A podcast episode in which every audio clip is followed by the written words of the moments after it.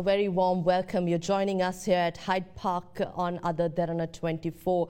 Uh, Sri Lanka has promised a host of reforms in the judiciary, judicial system, and um, in recent uh, days and weeks, we've been talking about digitalization and introduction of the digital form, uh, form of working to the judiciary. Um, I thought of talking to our Justice Minister, President's Counsel, Minister Ali Sabry, tonight at Hyde Park. A very warm welcome to you, sir. Thank um, you very much. Thank you for having me, Indeewari. Yes, um, uh, we're thankful uh, that, that you made uh, you can join us today. I think as you took office um, as the Justice Minister, we were able to talk to you about what you plan and intend to introduce. Every week we uh, talk about reforms to the judiciary, to the legal system, and in most recent times about digitalization. Tell us what progress uh, you aim to achieve here. Yeah, as I uh, told on the previous occasion, the uh, judiciary, just like many other areas, uh, was crying for a overhaul of the whole system in terms of uh, introducing the technology, embracing the latest technology which is there and which has been successful in other places and a host of judicial reforms which are necessary. So it is in that in that terms that we are truly trying to roll these out. We have been planning, we have been started uh, getting those reports in. Now in the pace of slowly implementing those things and coming into the fruition. So that is how we are working right now. Digitalization or digital signature empowering had is long overdue and we just gave an impetus to it and then I saw a lot of others are following now. What does this entail? Where are we going with this, Minister? Yeah, basically I'll just give a simple example. Mm-hmm. Now digitalization mean doesn't mean that you only have a um, website and say that we have a website. Mm-hmm. For example, if you want um, say the land registry, lawyers have to go there in order to search a particular documentation or to apply certain things so what right now what is happening, if you just allow that online, you just go there and download the documents. Mm-hmm. But it must go beyond that. How that? If you want to go there and get a certified copy, you should be able to go into the system, download the application, fill there, then send it across with a payment gateway and pay online. Mm-hmm. They have to download that, fill that also in, and send it back so there is less human touch. You don't need to waste your time. But what's happening right now is just you just download it, you hand fill it, you go and personally hand over to that. You still be in a queue, you still pay your money, you still go and hand over to them and then go and collect it again. So completely negating any uh, benefits of nothing, uh, the, the nothing. And then we still call it a digitalization. But we want to go into the real digitalization, and it is in that form that I thought in a small way, let mm-hmm. us start from our ministry and give that uh, impetus to the other areas and particularly to the courts because our digitalization plan is at the last stage. Hopefully, we will start rolling it out from the next year. Um, you did mention, Minister, during our conversation at Hyde Park previously that uh, you intend to uh, change or bring bring a more contemporary uh, sphere to this to archaic uh, outdated laws.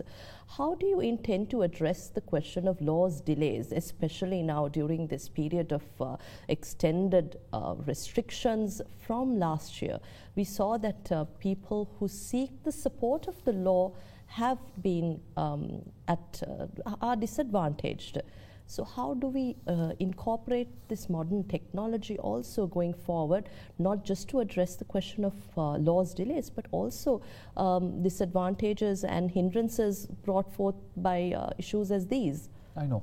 So basically, uh, um, unfortunately, due to the COVID, mm-hmm. we couldn't go at the pace what we would have wanted to go. Uh, but despite these difficulties, you would have seen that I brought in the law, mm-hmm. which is the COVID 19 Act which in terms of which online hearing is permitted. So up to that point in time, you could not have heard the cases online. Now the online hearing is permitted. So even if it is locked down, you can uh, continue to do uh, your work through the online uh, portal. So that that is happening in the uh, I saw in um, Mount Lavinia courts mm-hmm. have started mm-hmm. a pilot project. Supreme Court Court of Appeal started. We have connected the prisons, but on the long run, as you say uh, we need to have more courthouses, more judges, new laws, embrace the technology. For example, the same thing that I told earlier.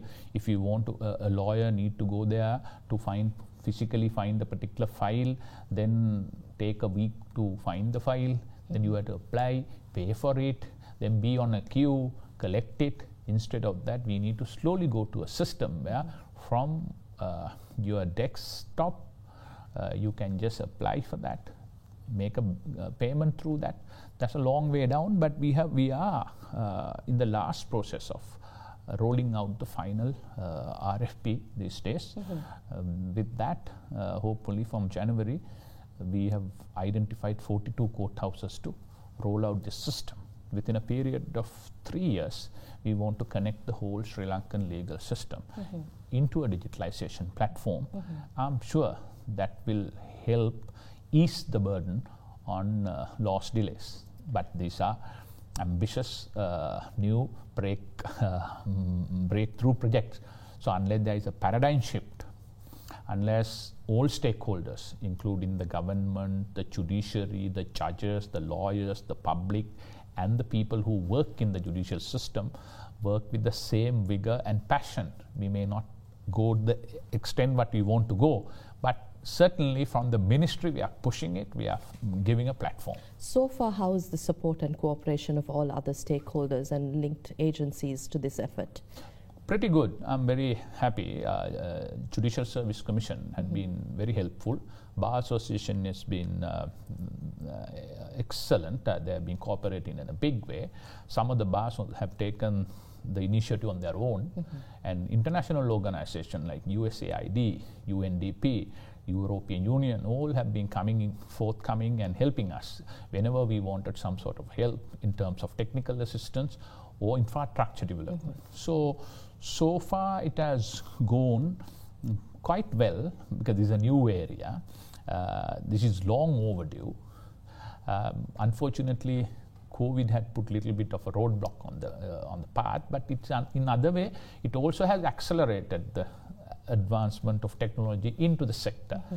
So I'm hopeful uh, that we should be able to find some breakthrough. Uh, Minister, we know that you're trying to bring in uh, changes and modernize a system that is outdated, and there's so much work that's needed. But how does this also, uh, when you say January, by January we will have a platform uh, that we will be able to uh, initiate efforts on this platform?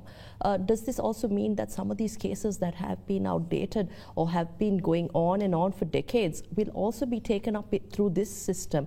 Is there an opportunity? Uh, what's the next step here, or is it is it commercial matters that will be addressed? How do we start? The initial now uh, this is one one of the many tools we are providing mm-hmm. in order to address what you are saying, mm-hmm. perennial question of loss delays. Mm-hmm. So one is advancement of the technology and use the technology. Other one is we are introducing some uh, innovative new courthouses. For example, something called we are in the final process of rolling out a court called uh, the small claim court. Mm-hmm. So if your claim is less than 1.5 million, like many other advanced jurisdiction, instead of you sit and go through evidence and cross-examination, uh, innovative manner in which, based on documentation, a judgment to be given. Mm-hmm. So uh, apart from that, new courthouses will come. But basically, we are looking at the commercial areas at the first instance. But this uh, digitalization progress is in four stages. First stage will cover 42 courthouses and then uh, slowly will embrace the entirety of the Sri Lankan judiciary. Uh, talking about di- digitalization, I think Sri Lanka has begun uh, speaking of the necessity of developing an integrated system that uh, integrates digital banking, blockchain technology and cryptocurrency um, and other essential services. Uh, yes, when, when crypto was introduced um, and Bitcoin was introduced, uh, many were skeptical. Some of our financial experts were skeptical, but, but today this has become a massive uh, uh entity that, that the world over, all countries are looking at um, bringing in regulations. Uh, how do you think our legal system will be able to bring in a regulatory framework, or is that necessary? How, how does the judiciary plan to intervene here? Yeah, it's a uh, long ask, but I'm glad uh, the, uh, His Excellency the President is very tech savvy and he, he has a passion to introduce in, uh, technology into the system. And we have a very vibrant and passionate minister in uh, Honorable Namal Rajapaksa in uh, dealing with it. So we are in the process of introducing this because this is like if you uh, if you said somebody 25 years ago, uh, email will be the normal course of your your your day-to-day business, people would have laughed off. You know now it has become so. crypto is also like that. No, it's going to be in future. Blockchain is very secure uh, whoever who resists uh, probably ultimately has to embrace it. Uh, so it is in that sense, I think Sri Lanka, we have an opportunity here. We are a small country. We are an educated country of, of population. We have a good, vibrant legal system. So if we can provide an opportunity and a platform to the region, mm-hmm. there is a market for taking. So we want to be the first. It is it is what the uh, Honorable Namal Rajapaksa, being the state minister in charge of digitalization, is all out to do. Mm-hmm. So uh, he got the permission last week through His Excellency the President's cabinet paper uh, to appoint a special committee to look into the digitalization process, and we are in the process of looking at it. Uh, um, I will work with uh, Honorable Namal Rajapaksa in order to get the necessary legal platform to roll this out because this is a huge opportunity. We shouldn't let go. Before others in the region take this we should be the leaders mm-hmm. so that we are forerunners in the region and probably in asia also. Uh, when, when, we say a committee consists of, of uh, skilled professionals will be included to look into this. Yeah. Matt, does this mean we will have legal experts as well joining the committee? Yeah that's what my my opinion is that and honorable namal rajapaksa uh, had in fact uh, just uh, a few minutes ago had a discussion, mm-hmm. uh, and he is also that opinion. So we'll get the legal experts also into that. Once you look at the whole framework, we probably will have to roll out a legal uh, framework to do that. Uh, now, Sri Lanka's engagement minister with the international community, we speak about this, especially in terms of human rights, but it, uh, this is uh, revolving mainly around uh, the Prevention of Terrorism Act. Uh, let's talk about this. How, how is Sri Lanka uh, looking at engaging with the international community, as well as addressing their demands and requirements and setting up a secure system within the country? Yeah, I, I think that's an important question. Mm-hmm. We, know, we need to be a, a, a equal partner in the international arena. We are a dignified country. We don't need to identify ourselves somebody out of norm in the international community. We need to be an equal partner. Equal partner means there are responsibilities as well as there are privileges. So we will not compromise our national interest or national security. But in the meantime, uh, giving human rights, liberty, and freedom of the citizen uh, its due share is not anything which need to be ashamed or uh, proud, um, not to be proud of. So it is that balance we are uh, we are trying to achieve here. In terms of that, some of the outdated laws. That's how law evolves. Mm, so the, the PTA had been brought in 1979. Now things have moved on uh, in terms of national security, the new threats. Uh, uh, similarly, um, in terms of uh, the some of the requirement to have better human rights uh, in terms of re- respecting people's freedom. Mm-hmm. So we are in the process of discussing those things and come to terms with the realities in the world as at the present juncture. juncture. So it is in that sense, I think a committee is been looking into this. I'm sure we should be able to come out with an act mm-hmm. which is both uh, not compromising our national security, equally not compromising the freedom and liberty of our own citizens.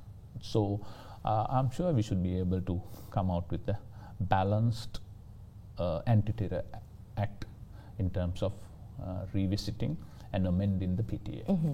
Uh, although the international community says repeal it, government yeah. continually said uh, no, we have to ensure our national security, as you mentioned.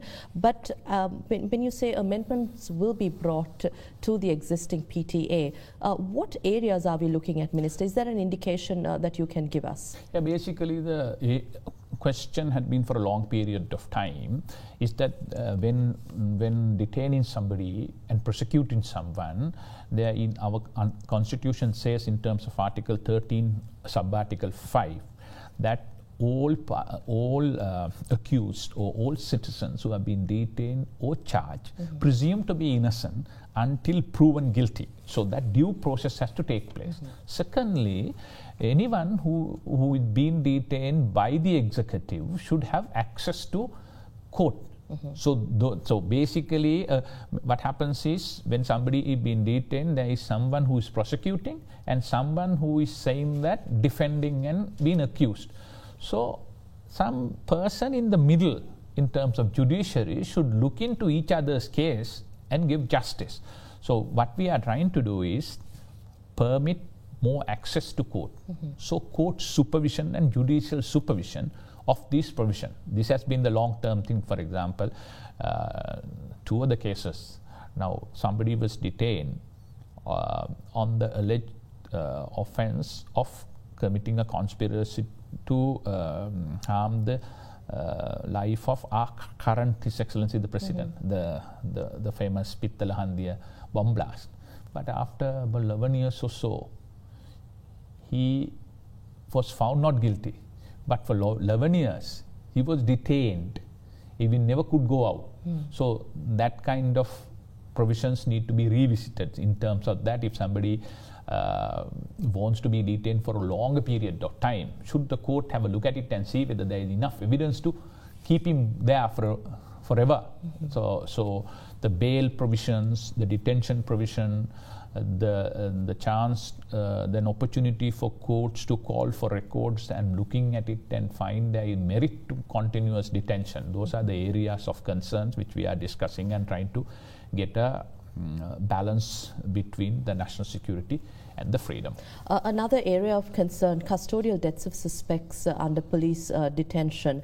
Um, I think in recent times, with uh, more high profile deaths of um, underworld figures, this year alone, you came out to talk about the need. Uh, to look into this. What, what kind of progress are you making, Minister? Yeah, I think uh, basically mm, discussed, you would have seen about three months ago, I brought a law to Parliament in terms of which every magistrate is required and empowered to visit the places of detention mm-hmm.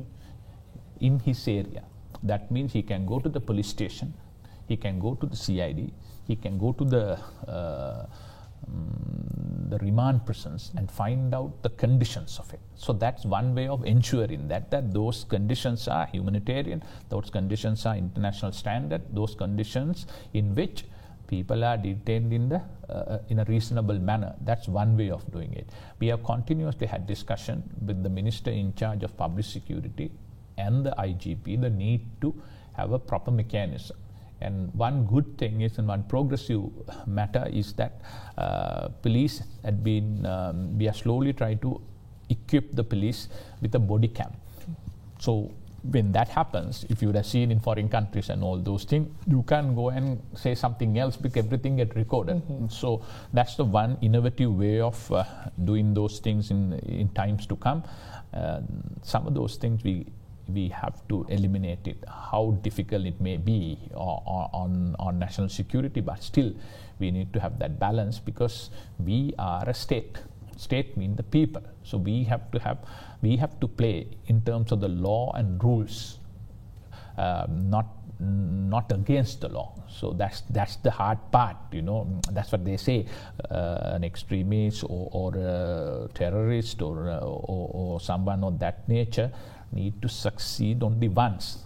Then he have achieved his purpose. Mm-hmm. But government and the police and the law enforcement authorities need to succeed in all attempts because if we fail in one attempt, uh, the, the terrorist or the, or, or, the violator has succeeded. So that's a hard task and big ask but that's how government has to function. But how difficult is it to bring in these uh, regulations or changes or much needed amendments to the laws?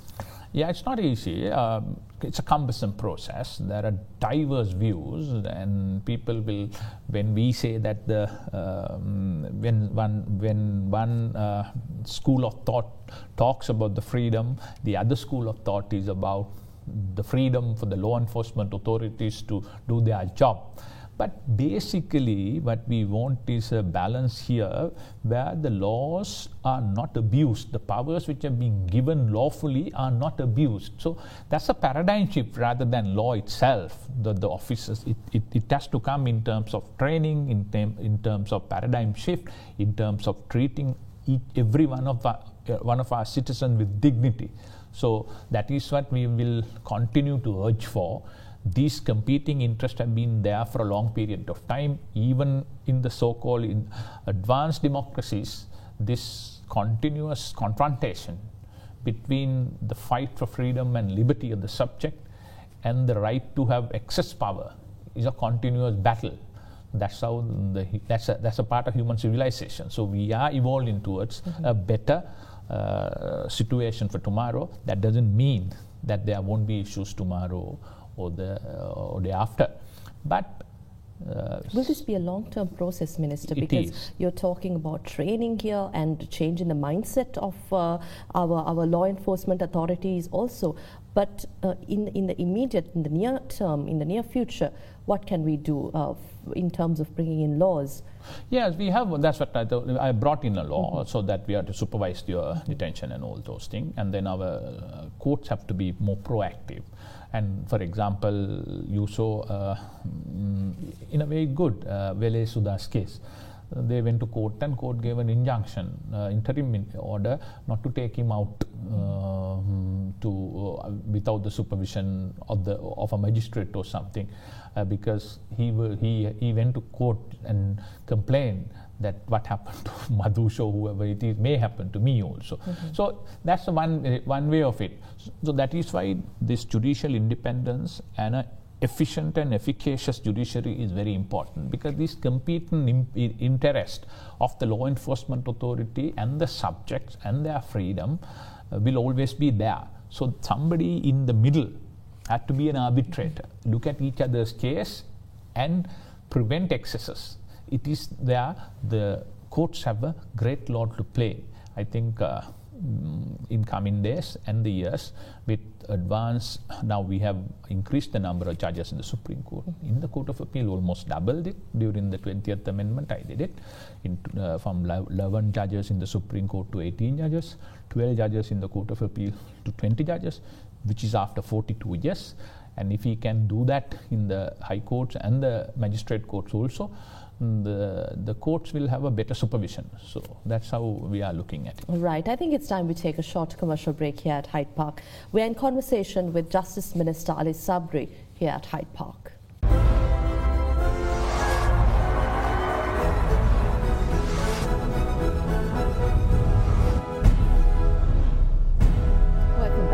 If we turn to talk about the Easter Sunday attacks and uh, the post investigations of the massacre, here, uh, Minister. I think uh, uh, Archbishop of Colombo, Malcolm Cardinal Ranjith, has continued to voice his disappointment over the progress made um, in terms of investigations and bringing to book those who are responsible. The Attorney General's Department served charges against 25 suspects uh, before the Colombo High Court uh, trial at bar on the 4th of October. Um, but the Archbishop himself says that the, the mastermind uh, of this attack himself has not been uh, uncovered or there is no progress made by the government. When we talk about uh, the, the system here, the justice system, and uh, work that is being done, what have you got to say, Minister, about uh, how we approach uh, justice, the question of justice to the victims of the Easter Sunday attacks? No, it's very important that we need to do that and we understand different mindsets uh, and we also understand his eminence concern for his people. But as far as the government is concerned if you look at it we have steadfastly investigated particularly after president has come in in all areas. Now we as a government we can go and take somebody and put me behind bars. That's not our business there is a process in which these things take place. One is based on complaints, investigations are carried out by the law enforcement authorities like police and the um, terrorism investigation TID uh, division, mm-hmm. along with the intelligence. So, based on those, it will go to the Honorable Attorney General. it is the Honorable Attorney General uh, have to review those evidence and find out or give further instructions. Do the instructions in this manner. Based on that, it is important that if the Honorable Attorney Generals decide against whom the evidence is there to charge. If there is no evidence, you can't charge. And thereafter, only court of, a court of law, and I'm emphasizing that, only a court of law could find anyone whether they are guilty or not guilty. So, as far as the government is concerned, we have ensured a proper investigation being carried out.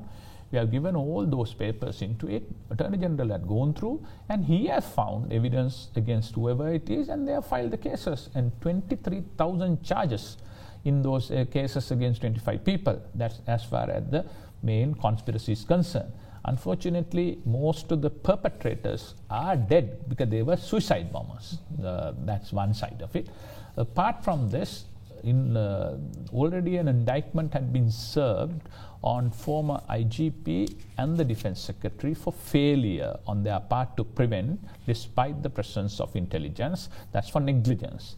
And there are another few indictments which have been served in Kegalle High Court or the people who propagated the extreme ideology in which certain Buddha statues and uh, Jesus Christ statues were harmed. Mm-hmm. So these are the things which has to happen, and unfortunately, we can't just go and take somebody else. So in I can say with a uh, uh, lot of responsibility that Honorable Attorney General's team, which have been uh, investigating this uh, for the last one and a half years or so, uh, or two years or so, had gone through and gone about in a very professional manner.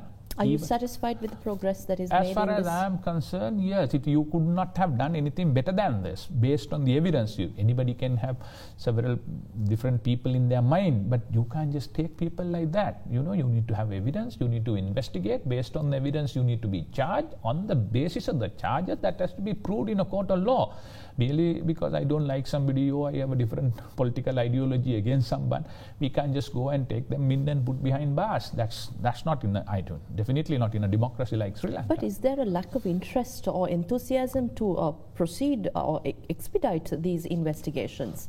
No, that's exactly uh, in the way these are very complicated investigations. You know, the, the mm, I, we have had several discussions with the Honorable Attorney General. 23,000 charges.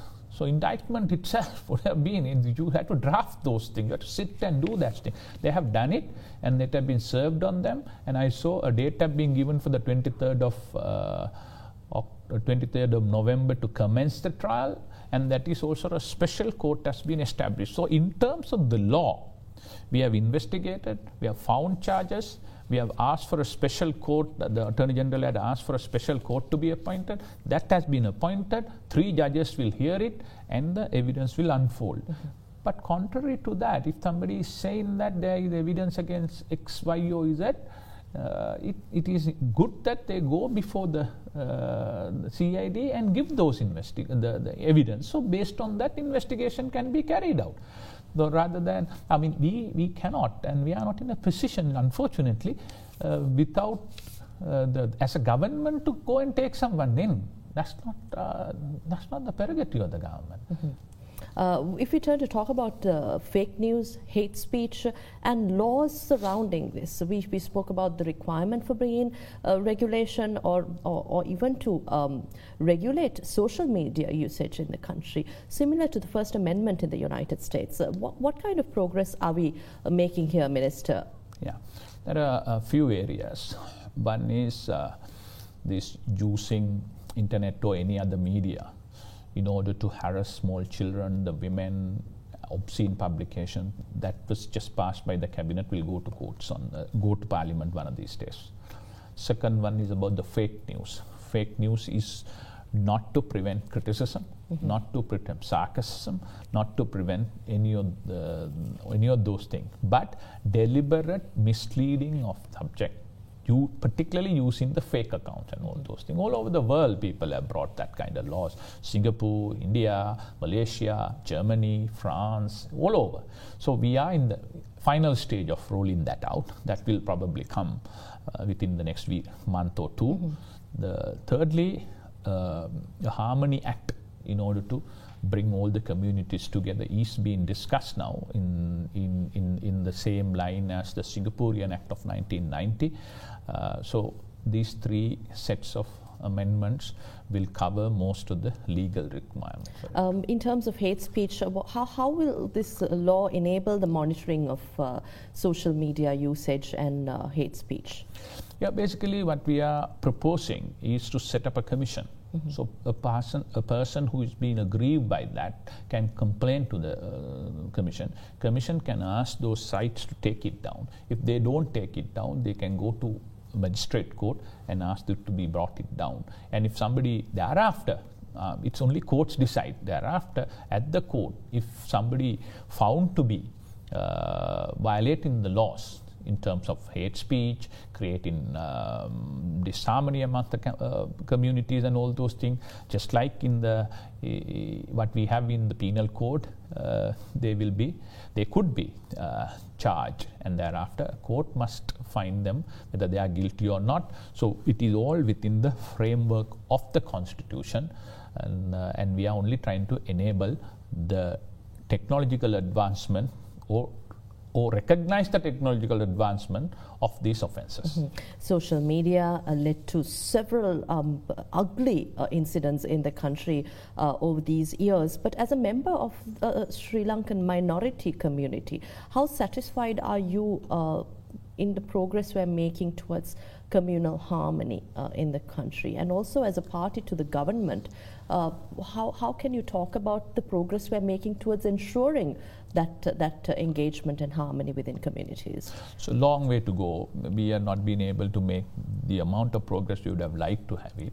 There are deep suspicion amongst the people, and unfortunately, uh, there are some who thrives on this suspicion and doubts, and they make a name for themselves, and they have made a art of living with that. Mm-hmm. So that's a huge challenge for us. But overall, if you look at it, uh, my ministry through the ONUR, that is Office of National Unity and uh, Reconciliation, and the OR, that is Office of Rep- Reparation, and the missing persons mm-hmm. OMP, we have we have been working very hard, particularly um, towards the winning the hearts and minds of the Tamils and the Muslims and the vulnerable, and also winning the majority. Uh, the need to coexist so that the way forward for Sri Lanka's development, where everyone will feel safe and dignified. It's a long ask, but as His Excellency the President very correctly articulated in the UN, we are very committed to achieve that, so that all Sri Lankans must feel we belong here, we are all equal, and as long as we live with the values of the community which we have set up in terms of the constitution and the laws, there is no problem for anyone to, or, or, or no worry for anyone to um, live in this country. So that's where we need to go. But challenges remain, and in terms of uh, prosecuting, you, you, as you correctly pointed out, there is this sentiment amongst the minorities. They have been singled out you know, ICCPR or whatever it is when it comes to application, um, it's not been equally applied. So that's a matter we need to uh, address on the long run. But I urge everyone, uh, when Sri Lanka is safe, when all Sri Lankans in this country feel we are equal members of this community, all are safe when Sri Lanka is not safe, when Sri Lanka, when you continue to advance this divisive agenda, no one is going to be safe. And that includes 80% of the Sinhalese, 10% of the Tamils, and 9% of the Muslims. So, uh, just now, for example, the vaccine.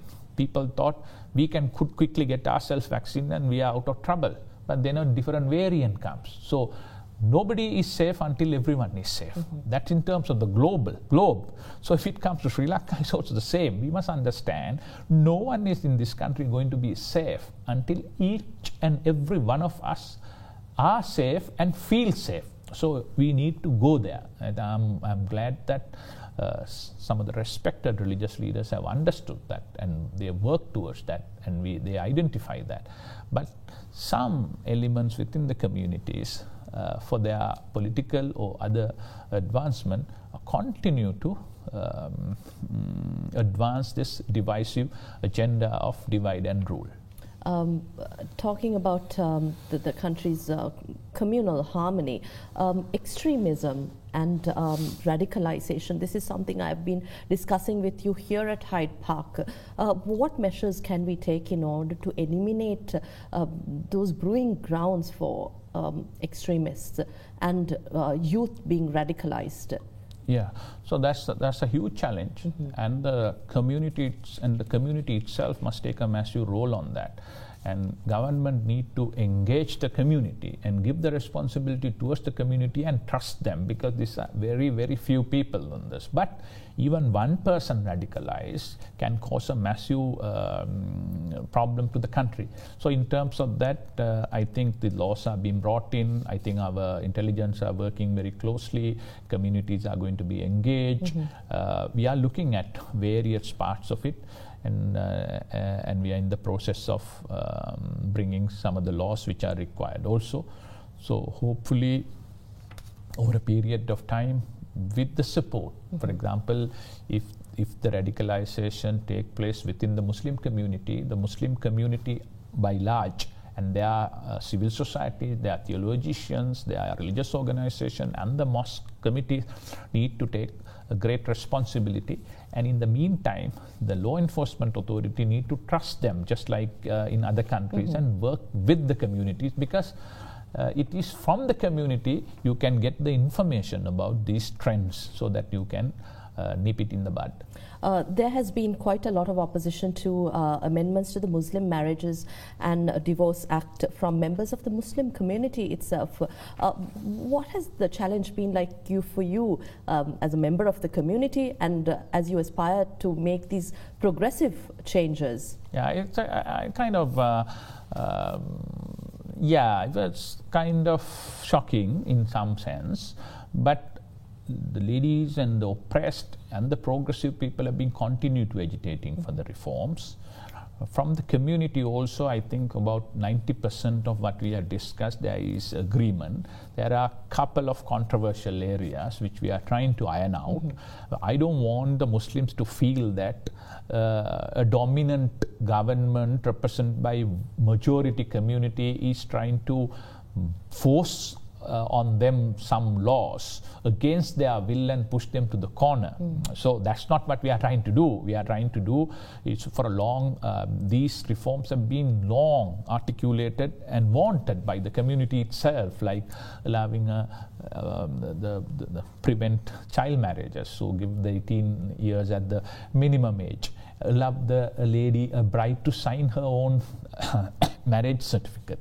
Uh, allowing a Muslim lady also equal opportunity of acting as a qazi or a counselor just like a man why not why, why is not suitable? Because today Mus- muslim women probably uh, represent about 65 to 70 percent of the undergraduate community of the muslims in the campuses. So they have made advancement. So that has to be taken into consideration. Okay and in terms of uh, so the, these are challenges we are trying we are discussing even yesterday before i had a webinar with uh, respected members of our community trying to iron out the differences and bring it uh, in line with international norm and go as much as possible in terms of our idea of having one country one law. It's not in in, in that sense but mm-hmm eliminate as much of differences while respecting diversity. So it's a different, uh, difficult ta- task, but we will achieve uh, some uh, sort of middle ground. So